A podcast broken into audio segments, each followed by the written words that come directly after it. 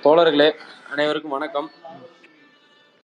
இந்த ஒரு நீண்ட நாட்களுக்கு பிறகு ட்விட்டர் ஸ்பேஸில் ஒரு போஸ்ட்மின் தலைமை பற்றி உரையாட வாய்ப்பளித்த தமிழ் மார்க்ஸ் மார்க்சி கழிவட்ட குழுவினுடைய தோழர்கள் அனைவருக்கும் நன்றியை தெரிவித்துக் கொண்டு தோழர்களே வரலாற்று சிறப்புமிக்க வியட்நாமினுடைய புரட்சியாளர் தோழர் ஹோஸ்மின் அவர்களுடைய நினைவு தினம் இன்றைய தினம் பொதுவாகவே கம்யூனிஸ்டுகளை பொறுத்தவரை அல்லது மார்க்சிஸ்டுகளை பொறுத்தவரை பர்சனாலிட்டி கல்ட் அப்படின்னு சொல்லக்கூடிய அந்த தனிநபர் துதிபாடுதல் அல்லது வழிபாட்டு தன்மை என்பது அற்ற ஒரு இயக்கம்தான் கம்யூனிஸ்ட் இயக்கம்.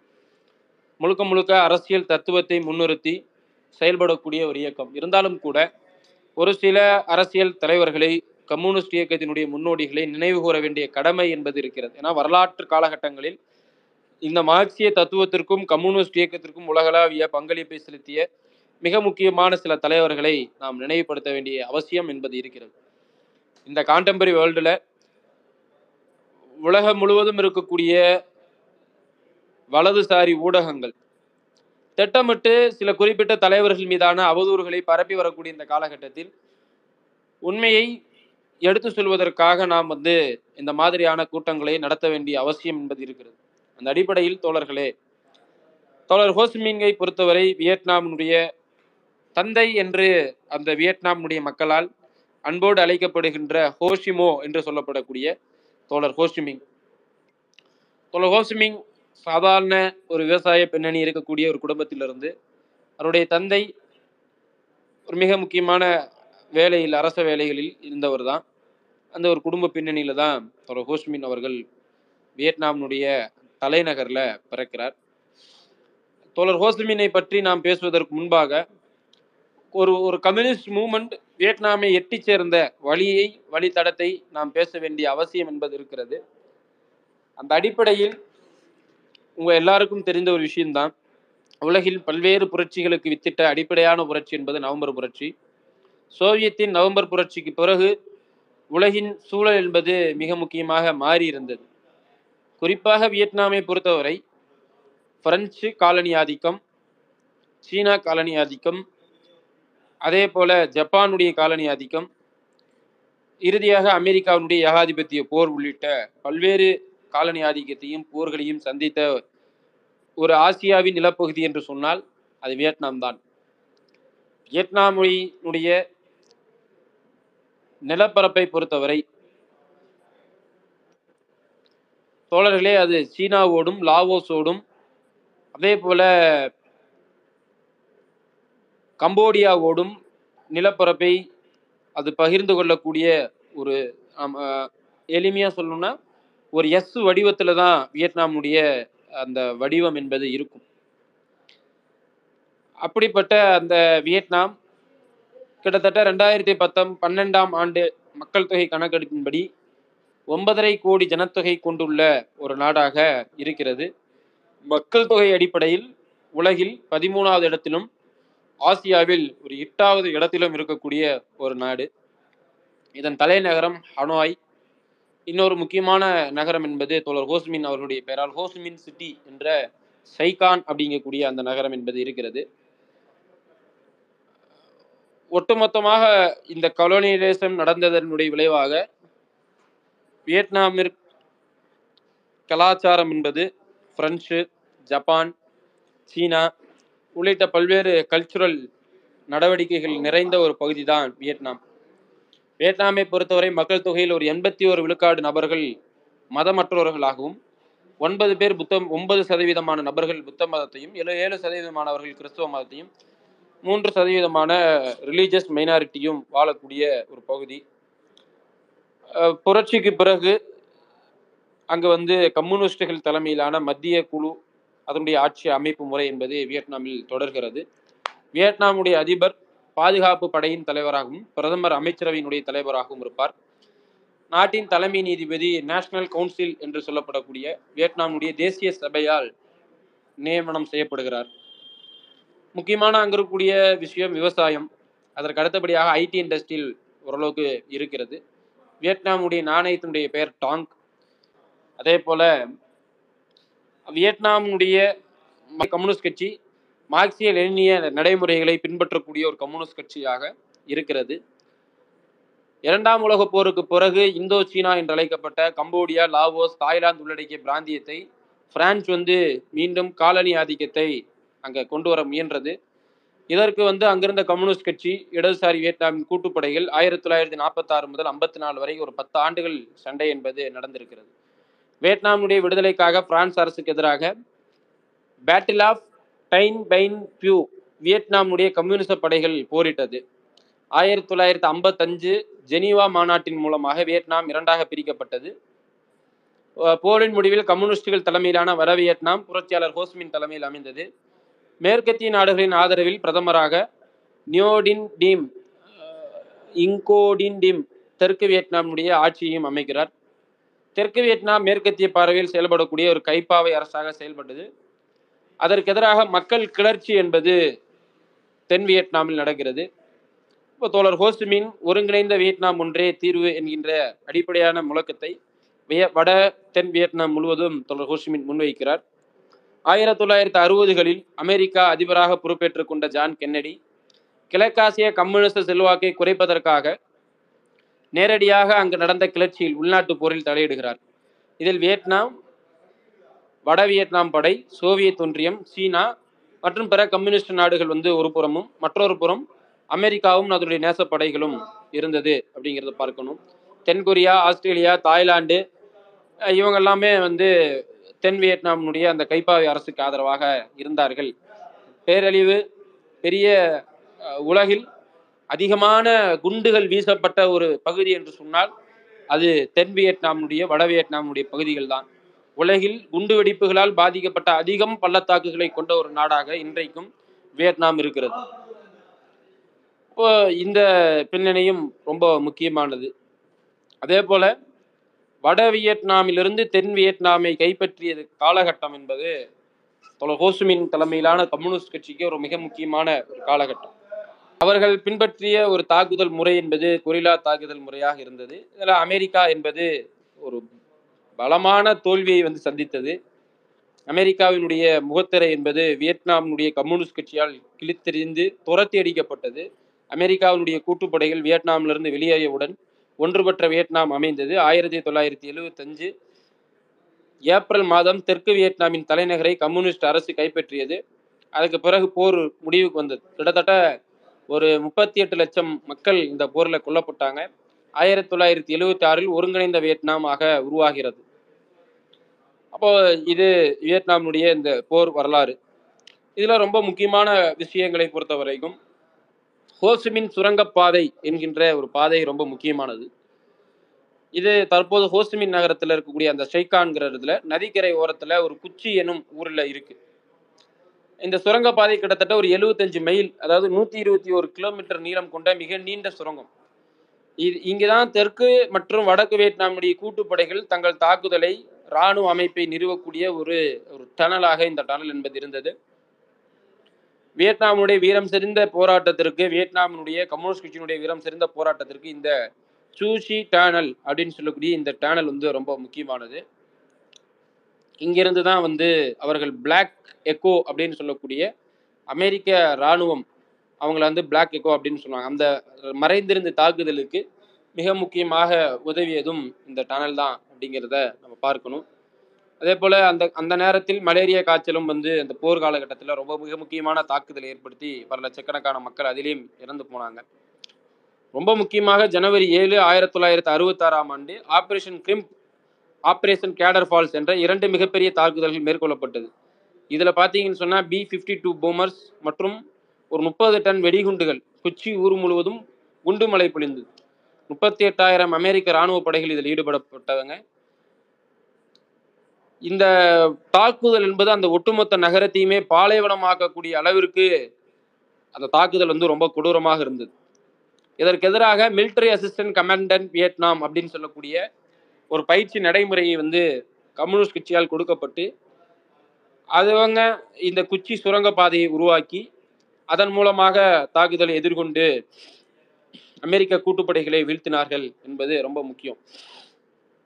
இந்த ஒரு மிக முக்கியமான வியட்நாமை பொறுத்த வரைக்கும் உழைக்கும் மக்கள் பெரும்பகுதி இருக்கக்கூடியது. குறிப்பாக கிராமப்புற பின்னணி தான். பெரிய அளவில் நகர்ப்புற வளர்ச்சி என்பது ஆயிரத்தி தொள்ளாயிரத்தி எழுபத்தைந்து வரைக்குமே கிடையாது.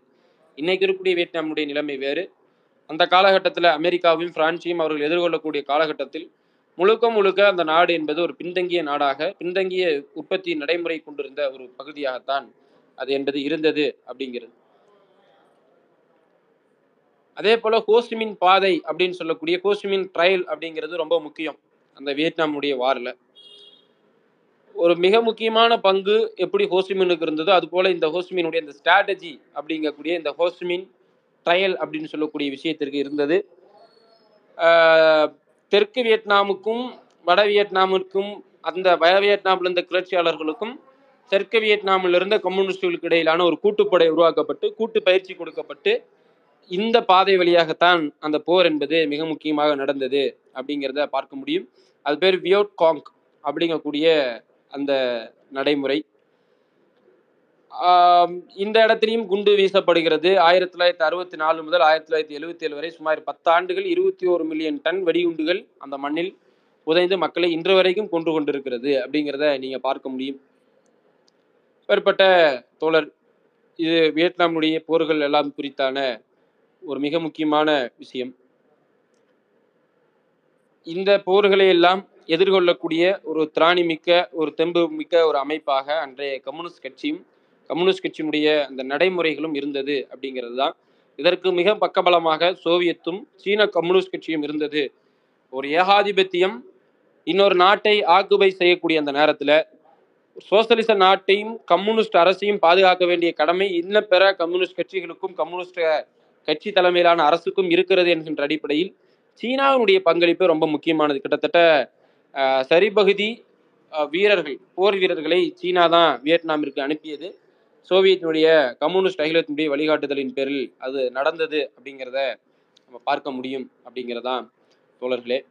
ரொம்ப முக்கியமான ஒரு விஷயம் என்னன்னா வெட்டுக்கிளிகளின் வீரமிகு போர் அப்படின்னு தான் இந்த அமெரிக்க ஏகாதிபத்தியத்திற்கும் வியட்நாமிற்கும் இடையே நடந்த போர் என்பது குறிப்பிடப்படுகிறது.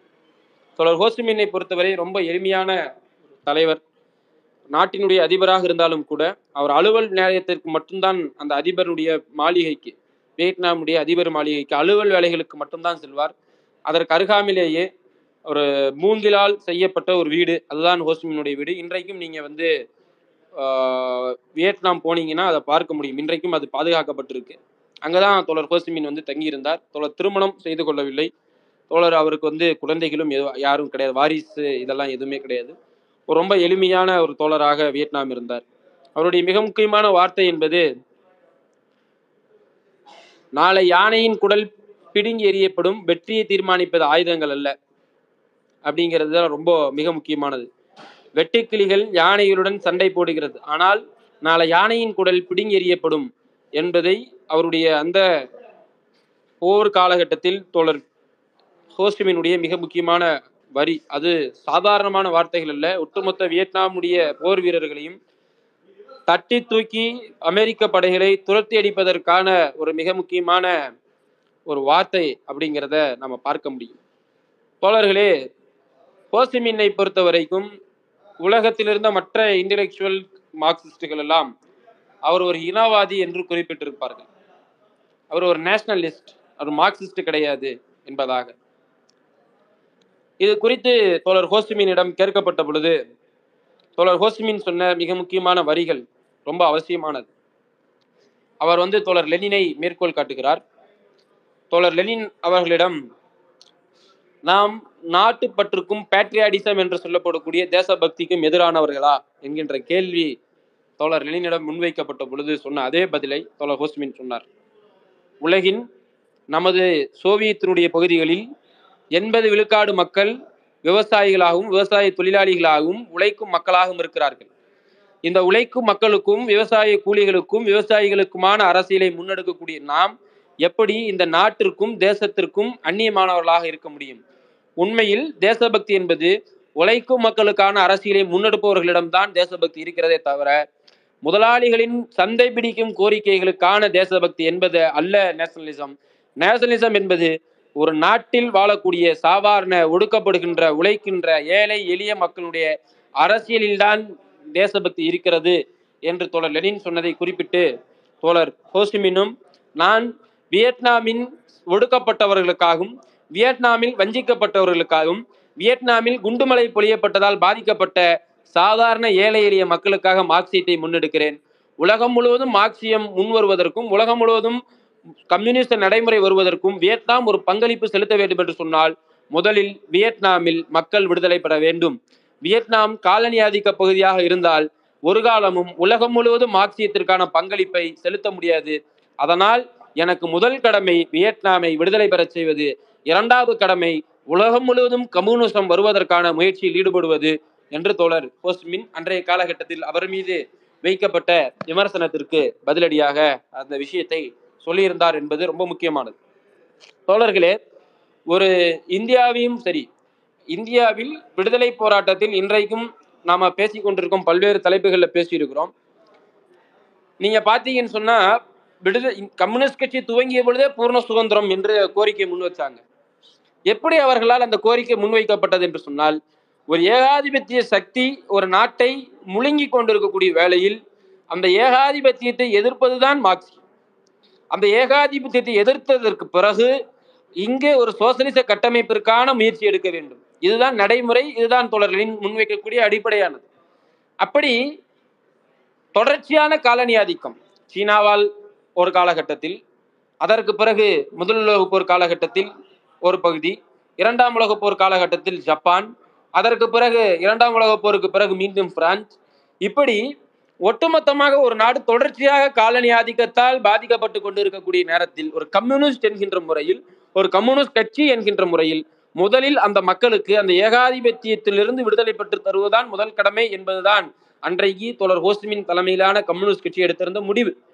அது எக்காலத்திலும் இனவாதம் இன்றைய காலகட்டத்தில் பேசப்படக்கூடிய இனவாதத்திற்கு உள்ள ஆகாது. அது ஒரு கம்யூனிஸ்டுகளின் கடமை என்பது ரொம்ப முக்கியமான விஷயம் தோழர்களே.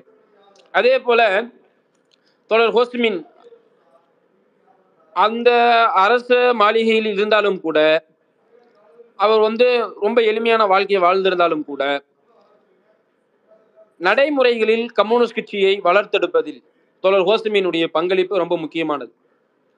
நடைமுறையில் கம்யூனிஸ்டுகளை கட்சி கல்வியில் வளர்த்தெடுப்பதில் தொடர் ஹோஸ்மினுடைய பங்களிப்பு. உலக கம்யூனிஸ்ட் இயக்கத்திற்கு தொடர் ஹோஸ்மினுடைய பங்களிப்பு. கம்யூனிஸ்ட் அகிலத்தில் தோழர் ஹோஸ்மினுடைய பங்களிப்பு. இது ரொம்ப அவசியமாக நாம் தெரிந்து கொள்ள வேண்டிய விஷயம். சோவியத்தினுடைய நிருபர் ஒருவர் வந்து பேட்டி கேட்கிறார். உங்களுடைய அன்றாட வாழ்க்கை எப்படி இருக்குன்னு. அதற்கு ஹோஸ்மின் சொல்லக்கூடிய மிக முக்கியமான பதில் என்ன தெரியுங்களா? காற்றின் சலசலப்பிலும் இசையிலும் அமைந்த ஒரு இடம். ரம்மியமான இயற்கை கொஞ்சம் இடம். செய்தித்தாள்களும் புத்தகங்களும் ஒரு தட்டச்சு இயந்திரமும் படுக்கைக்கு பதிலாக பாயும் இருக்கக்கூடிய இந்த வீடு எனக்கு போதுமானதாக இருக்கிறது. நான் அதற்கு பழகிவிட்டேன். எப்போது வேண்டுமானால் எழுந்து கிளம்பி விடலாம் புரட்சியின் போதும் தலைமறை வாழ்க்கையின் போதும் இத்தகைய விஷயங்களை நான் கற்றுக்கொண்டேன். எழுந்து புறப்பட்ட ஐந்து நிமிடங்களே எனக்கு போதுமானது என்று பதிலளிக்கிறார். ஒரு ஒட்டுமொத்த அதிபர் மாளிகை ஆப்போசிட்ல இருக்குது. ஆனா தோழர் கோஷிமினுடைய அவருடைய பதில் தன்னுடைய வாழ்க்கையை குறித்து இவ்வளவுதான். இந்த மாதிரி ஒரு நடைமுறை என்பது இருந்தது அப்படிங்கிறது ரொம்ப பார்க்க வேண்டிய விஷயம். அப்போ உலக கம்யூனிஸ்ட் இயக்கத்திற்கு தொலை ஹோஸ்மின் வழிகாட்டிய விஷயங்கள். தொலை குறிப்பாக ஹோஸ்மின் சீனாவில் மாவோ தலைமையிலான கம்யூனிஸ்ட் கட்சி அங்கு ஆட்சி அமைத்து கொண்டிருந்த நேரத்தில் ஒரு மிக முக்கியமான குழப்பமான ஒரு சூழல் என்பது ஏற்படுகிறது. கம்யூனிஸ்ட் அகிலத்தோடு சீனாவினுடைய கம்யூனிஸ்ட் கட்சி முரண்படுகிறது. அந்த நேரத்தில் கம்யூனிஸ்ட் அகிலத்தினுடைய நடைமுறைகளும் குறித்தும் சீன கம்யூனிஸ்ட் கட்சியினுடைய போக்கு குறித்தும் அந்த காலகட்டத்தில் மிக துல்லியமாக பேசிய ஒரு கம்யூனிஸ்ட் கட்சியினுடைய தலைவராக தோழர் ஹோஸ்டிமின் தான் இருந்தார். குறிப்பாக ஒரு நாடு விடுதலை அடைய வரைக்குமான கம்யூனிஸ்ட் கட்சியினுடைய நடைமுறையும் ஒரு நாடு விடுதலை அடைந்ததற்கு பிறகாக கம்யூனிஸ்ட் கட்சியினுடைய நடைமுறையிலும் மாற்ற வேண்டும். குறிப்பாக அதிகாரம் தனியாக குவிவதை ஒரு கம்யூனிஸ்ட் என்கின்ற முறையில் எதிர்க்க வேண்டும். ஒரு கம்யூனிஸ்ட் கட்சி என்கின்ற முறையில் மக்களை தொடர்ந்து ஜனநாயக போராட்டத்திற்கு உட்படுத்த வேண்டும் வர்க்க போராட்டத்தை வளர்த்தெடுக்க வேண்டும். ஆனால் கம்யூனிஸ்ட் அகிலமோ இன்றைக்கு திரிபுவாதத்தை முன்னெடுத்துக் கொண்டிருக்கிறது. அதற்கு மாற்றான நடைமுறையை முன்னெடுக்கிறேன் என்கின்ற பெயரில் சீனா தன்னுடைய குணங்களில் இருந்து கம்யூனிசத்தை அணுகுவது என்கின்ற நடைமுறை என்பதும் கம்யூனிஸ்ட் இயக்கத்திற்கு கேடானது. சீனா பிரத்யேகமான கம்யூனிஸ்ட் நடைமுறைகளை முன்னெடுக்குகிறேன் என்கின்ற நடைமுறையில் மார்க்சிய லெனினிய பாதையிலிருந்து விலகுகிறார்கள். ஏகாதிபத்தியத்தினுடைய சூழ்ச்சிக்கு ஏகாதிபத்தியத்தினுடைய அந்த அடக்குமுறைகளுக்கு எதிராக ஒரு கம்யூனிஸ்ட் நாடு என்கின்ற முறையில் சீனா தனது பங்களிப்பை செய்ய தவறுகிறது என்றது தோழர். சீனா கம்யூனிஸ்ட் கட்சி சம்பந்தமாக தோழர் ஹோசிமின் சொல்லிய மிக முக்கியமான விஷயம். இது எந்த ஹோசிமின் ஒரு இனவாதி ஒரு நேஷனலிஸ்ட் என்று அவருக்கு சொல்லப்பட்டதோ அந்த ஹோசிமின் தான் உலக கம்யூனிஸ்ட் இயக்கம் குறித்த இந்த புரிதலை வைத்திருந்தார் என்பது ரொம்ப முக்கியமானது. அதே போல பொருளாதார நடைமுறைகளை அமல்படுத்துகின்ற பொழுது வியட்நாமில் ஒரு பிரச்சனை வருது. அப்போ ஆயிரத்தி தொள்ளாயிரத்தி எழுவத்தி ஆறுல ஒன்றுபட்ட வியட்நாம் அமைகிறது. ஒன்றுபட்ட வியட்நாம் அமைந்ததற்கு பிறகு சோவியத்தினுடைய பாதையா அல்லது சீனாவுடைய பாதையா என்கின்ற விவாதம் உலகம் முழுவதும் எல்லா கம்யூனிஸ்ட் கட்சிகளுக்குள்ளேயும் எழுந்தது. அதில் தவிர்க்க இயலாமல் வியட்நாமிற்குள்ளும் எழுந்தது. தோழர் ஹோசுமின் மிக தெளிவாக குறிப்பிட்ட விஷயம் என்னவென்றால் உற்பத்தி கருவிகளை வளர்த்தெடுப்பதுதான் மார்க்சியம். ஏகாதிபத்தியத்திலிருந்து விடுதலை பெறுவதுதான் தொடர். லெனின் காட்டிய மார்க்சியம். அப்படியானால் முழுவதுமாக நாம் ஏகாதிபத்தியத்திலிருந்து விடுதலை அடைந்திருந்தாலும் கம்போடியா லாவோஸ் போன்ற பகுதிகளில் இன்றைக்கும் ஏகாதிபத்திய எதிர்ப்பு போராட்டம் என்பது நடந்து கொண்டிருக்கிறது. முதலில் சாலிடாரிட்டி வித் லம் Lao Laos and Cambodia and ரெண்டாவது உற்பத்தி திறனை வளர்த்தெடுப்பதற்கு நாம் ஒரு முதலாளிகளை மட்டுமே நம்பி இருக்கிறது அப்படிங்கிற விஷயத்திலிருந்து தவிர்த்து ஒரு கம்யூனிஸ்ட் அரசு அல்லது கம்யூனிஸ்ட் கட்சி தலைமையிலான அரசு அந்த உற்பத்தி திறன்களை வளர்த்தெடுக்க வேண்டும். அப்படி உற்பத்தி திறன்களை வளர்த்தெடுக்க வேண்டும் என்று சொன்னால் உள்நாட்டு சந்தையை நாம் பலப்படுத்த வேண்டிய அவசியம் இருக்கிறது. உள்நாட்டு சந்தையை பலப்படுத்துவதற்கான திட்டமிடுதலை நாம் முன்னெடுக்க வேண்டும் என்கின்ற அடிப்படையான புரிதலை அன்றைக்கு வியட்நாம் முழுவதும் ஏற்படுத்தினார். அந்த அடிப்படையில் தோழர்களே இன்றைய வரைக்கும் வியட்நாமினுடைய ஜிடிபியில அந்த நாட்டினுடைய உள்நாட்டு சந்தை என்பது பெரிய அளவில தொழில்நுட்பங்களை சார்ந்து கிடையாது. அடிப்படையில் அவர்கள் சார்ந்திருக்கக்கூடிய மிக முக்கியமானது கைவினை தொழில்கள் தான். என்னைக்கும் வியட்நாமுடைய பொருளாதாரத்தில் முக்கிய பங்காற்றக்கூடியது அந்த லோக்கலா இருக்கக்கூடிய அவர்களுடைய கைவினை பொருட்கள் தான். அப்ப இந்த நடைமுறைக்கு வருவதற்கு ஒரு மிக முக்கியமான தத்துவார்த்த தெளிவு என்பது தேவைப்பட்டது. அதை முன்னெடுத்தது தோழர் ஹோஸ்மின் தான். அப்போ இன்னைக்கு அந்த நாட்டினுடைய ஜிடிபியை நம்ம பார்த்தோம்னு சொன்னால் கிட்டத்தட்ட ரெண்டாயிரத்தி மூணில் ஒத்த உள்நாட்டு உற்பத்தி ஏழு புள்ளி ரெண்டு சதவீதம் ரெண்டாயிரத்தி நாலில் ஒரு எழுபத்தேழு சதம் ரெண்டாயிரத்தி அஞ்சில் எட்டு புள்ளி ஒரு சதம் உலக சந்தையில் அவர்கள் பிடிப்பார்கள் என்பதை எதிர்பார்க்கப்படுது ஒரு பெரிய அளவிற்கு அந்த நாடு என்பது வளர்ந்து வருகிறது. இன்னும் சொல்லப்போனால் ஆசிய கண்டத்திலேயே தொடர்ந்து ப்ரொக்ரெசிவா வளரக்கூடிய ஒரு நாடு என்று சொன்னால் அது வியட்நாம் தான். அதே போல் ஹியூமன் டெவலப்மெண்ட் இண்டெக்ஸ் அப்படிங்கக்கூடிய அந்த கான்செப்ட்லையும் தொடர்ந்து முன்னேற்றத்தை கொண்டிருக்கக்கூடிய ஒரு நாடாக வியட்நாம் என்பது அமைந்திருக்கிறது. இதற்கெல்லாம் ரொம்ப அடிப்படை என்பது அன்றைய காலகட்டத்தில் நடந்த ஒரு மிக முக்கியமான இந்த தத்துவார்த்த சண்டை அதில் எடுத்த மிக முக்கியமான முயற்சி என்பதுதான். விவசாய புரட்சி வந்து முழுவதும் ஹோஸ்டமியனுடைய தலைமையிலான கம்யூனிஸ்ட் கட்சியை நடத்தியது. அதனுடைய விளைவாக விவசாய சந்தை என்பது மிக முக்கியமான அளவில் உயர்ந்திருக்கிறது. இடைக்காலத்தில் அதனால வந்து சில பணவீக்கமும் நடந்தது அப்படிங்கிறத பார்க்க முடியும். பொதுவாகவே இன்றைக்கும் வியட்நாமும் பல்வேறு பொருளாதார தடைகளை சந்தித்து கொண்டுதான் இருக்கிறது அப்படிங்கிறத நம்ம பார்க்க வேண்டியது இருக்கிறது. அதே போல வியட்நாம் கம்யூனிஸ்ட் கட்சியை பொறுத்தவரை ஏழாவது கட்சி காங்கிரஸ் ஆயிரத்தி தொள்ளாயிரத்தி தொண்ணூத்தொன்னுக்கு பிறகு கொள்கையில் சில மாறுபாடுகளை அவர்கள் எடுத்திருந்தார்கள். சோவியத் யூனியனுடைய அந்த வீழ்ச்சிக்கெல்லாம் பிறகு அந்த சந்தையை வியட்நாமுடைய சந்தையை முதலாளிகளுக்கு அனுமதிப்பதா அனுமதிக்க வேண்டாமா? குளோபலைசேஷன் அக்செப்ட் பண்றதா வேண்டாமா? உள்ளிட்ட விஷயங்களில் ரொம்ப தீர்க்கமான முடிவை வியட்நாமுடைய கம்யூனிஸ்ட் கட்சி எடுத்தது. அதற்கெல்லாம் அடிப்படை அந்த காலகட்டத்தில் தோழர் ஹோஸ்டிமின் காட்டிய கட்சி வழிமுறைதான். குறிப்பாக உலக கம்யூனிஸ்ட் கட்சிகளில் வியட்நாமுடைய கம்யூனிஸ்ட் கட்சி மத்திய ஜனநாயக கோட்பாடை அமல்படுத்தக்கூடிய மிக முக்கியமான கட்சிகளின் வரிசையில் வியட்நாமிற்கும் ஒரு இடம் உண்டு. ஹோசுமின் தோழர் தலைமையிலான அந்த கம்யூனிஸ்ட் இயக்கம் தோழர் ரொம்ப தெளிவாக வியட்நாமில் முன்னெடுத்த விஷயம் என்ன அப்படின்னு சொன்னா பர்சனாலிட்டி கல்ட் கட்சிக்குள்ள இருக்கக்கூடாது. கட்சியின் முடிவுகளை தீர்க்கமாக விவாதிக்க வேண்டும். கட்சியின் முடிவுகள் விவாதத்திற்கு இடமளிக்காமல் எடுக்கப்படக்கூடாது. கட்சி எந்த ஒரு காலகட்டத்திலும் தனிநபரை சார்ந்திருக்கக்கூடாது. தோழர் எனக்கு தெரிந்தபடி இன்னைக்கு சீனாவை விடவும் ஒரு சிறந்த கட்சி அமைப்பு முறையும் ஒரு ஒரு வலுவான சோசலிச கட்டமைப்பையும் இன்றைய வியட்நாம் கொண்டிருக்கக்கூடிய அடிப்படையான காரணம் என்பது தோழர் ஹோஸ்டிமின் காட்டிய அந்த தத்துவார்த்த பாதை தான் அப்படிங்கிறத பார்க்க முடியும் அப்படிங்கிறது தான் அந்த அடிப்படையில் தோழர் ஹோஸ்டிமினுடைய நினைவு தினத்தில் பொதுவாக ஹோஸ்டிமின் அந்த காலகட்டத்தில் வியட்நாம் முழுவதும் இருந்த இளைஞர்களை தேசபக்தி என்கின்ற பெயரில் தான் ஆர்கனைஸ் பண்ணார். அதில் எந்த விதமான மாற்று கருத்தும் கிடையாது. ஆனால் ஒரு தேசம் எப்படி இருக்க வேண்டும் ஒரு தேசபக்தி என்ன என்பதற்கு மிக முக்கியமான உதாரணம் வியட்நாம் தான். இன்றைக்கும். ஆதிக்கத்திற்கு எதிரான விடுதலை போராட்டத்தில் உலகில் அதிகமான இளைஞர்களை பங்களிப்பு செய்ய வைத்த ஏகாதிபத்திய எதிர்ப்பு போராட்டத்தில் அதிகமான இளைஞர்களை பங்களிப்பு செய்ய வைத்த ஒரு நாடு வியட்நாம். வியட்நாமுடைய அந்த பகுதிகள் முழுவதும் மக்கள் வட வியட்நாம் தென் வியட்நாமுடைய பிரிவினைக்கு பிறகு வட வியட்நாம் ரொம்ப ச- நல்ல டெவலப்மெண்ட் இருக்குது. தென் வியட்நாம்ல கிளர்ச்சி இருக்குது. இப்போ தென் வியட்நாம் உடைய பகுதிகளில் முன்வைக்கப்பட்ட முழக்கம் என்பது வட வியட்நாம் ஒரு தனிப்பகுதி அதனுடைய தலைவர் ஹோசிமின் தென் வியட்நாமியர்களை ஏமாற்ற முயற்சி செய்கிறார். தென் வியட்நாமை ஆதிக்கம் செலுத்த ஜனநாயகமாக இருக்கக்கூடிய இந்த அரசை கலைக்க முயற்சி செய்கிறார் என்பது. அப்போ தென் வியட்நாம் முழுவதும் இந்த விவாதம் எழுந்த பொழுது இப்போ ஹோசிமினுடைய மிக முக்கியமான வரிகள் என்பது அவசியமானது. வியட்நாம் என்பது இன்றைக்கு உலக ஏகாதிபத்தியத்தால் பிரிக்கப்பட்டிருக்கிறது. ஆனால் வரலாற்றின் பாதையில் வியட்நாம் ஒன்றுபட்டுதான் இருந்தது. ஒன்றுபட்ட வியட்நாம் தான் தீர்வை கொண்டு வரக்கூடிய அடிப்படையான விஷயமாக இருக்கும். அப்படியானால் வியட்நாமுடைய இளைஞர்களுக்கு தோழர் ஹோசிமின் முன்வைத்த மிக முக்கியமான வாதம் என்ன என்று சொன்னால் வியட்நாமுடைய இளைஞர்களே தாய் தேசம் விடுதலைக்காக காத்திருக்கிறது தந்தை தேசம் விடுதலைக்காக உதவி செய்ய தயாராக இருக்கிறது உங்களை எதோடு இய- இணைத்துக் கொள்ள முயற்சி செய்கிறீர்கள். தாய் தேசத்தின் விடுதலைக்காக தந்தை தேசத்தோடு இணையப் போகிறீர்களா? அல்லது தாய் தேசத்தை ஏகாதிபத்தியத்திற்கு எழுதி கொடுக்க போகிறீர்களா என்கின்ற அந்த வார்த்தைகள் என்பது ரொம்ப முக்கியமானது. அது இளைஞர்களை தட்டி அந்த வியட்நாமுடைய அமெரிக்காவிற்கு எதிரான ஏகாதிபத்தியத்துக்கு எதிரான போரில் மிக முக்கியமாக ஈடுபடுத்தியது.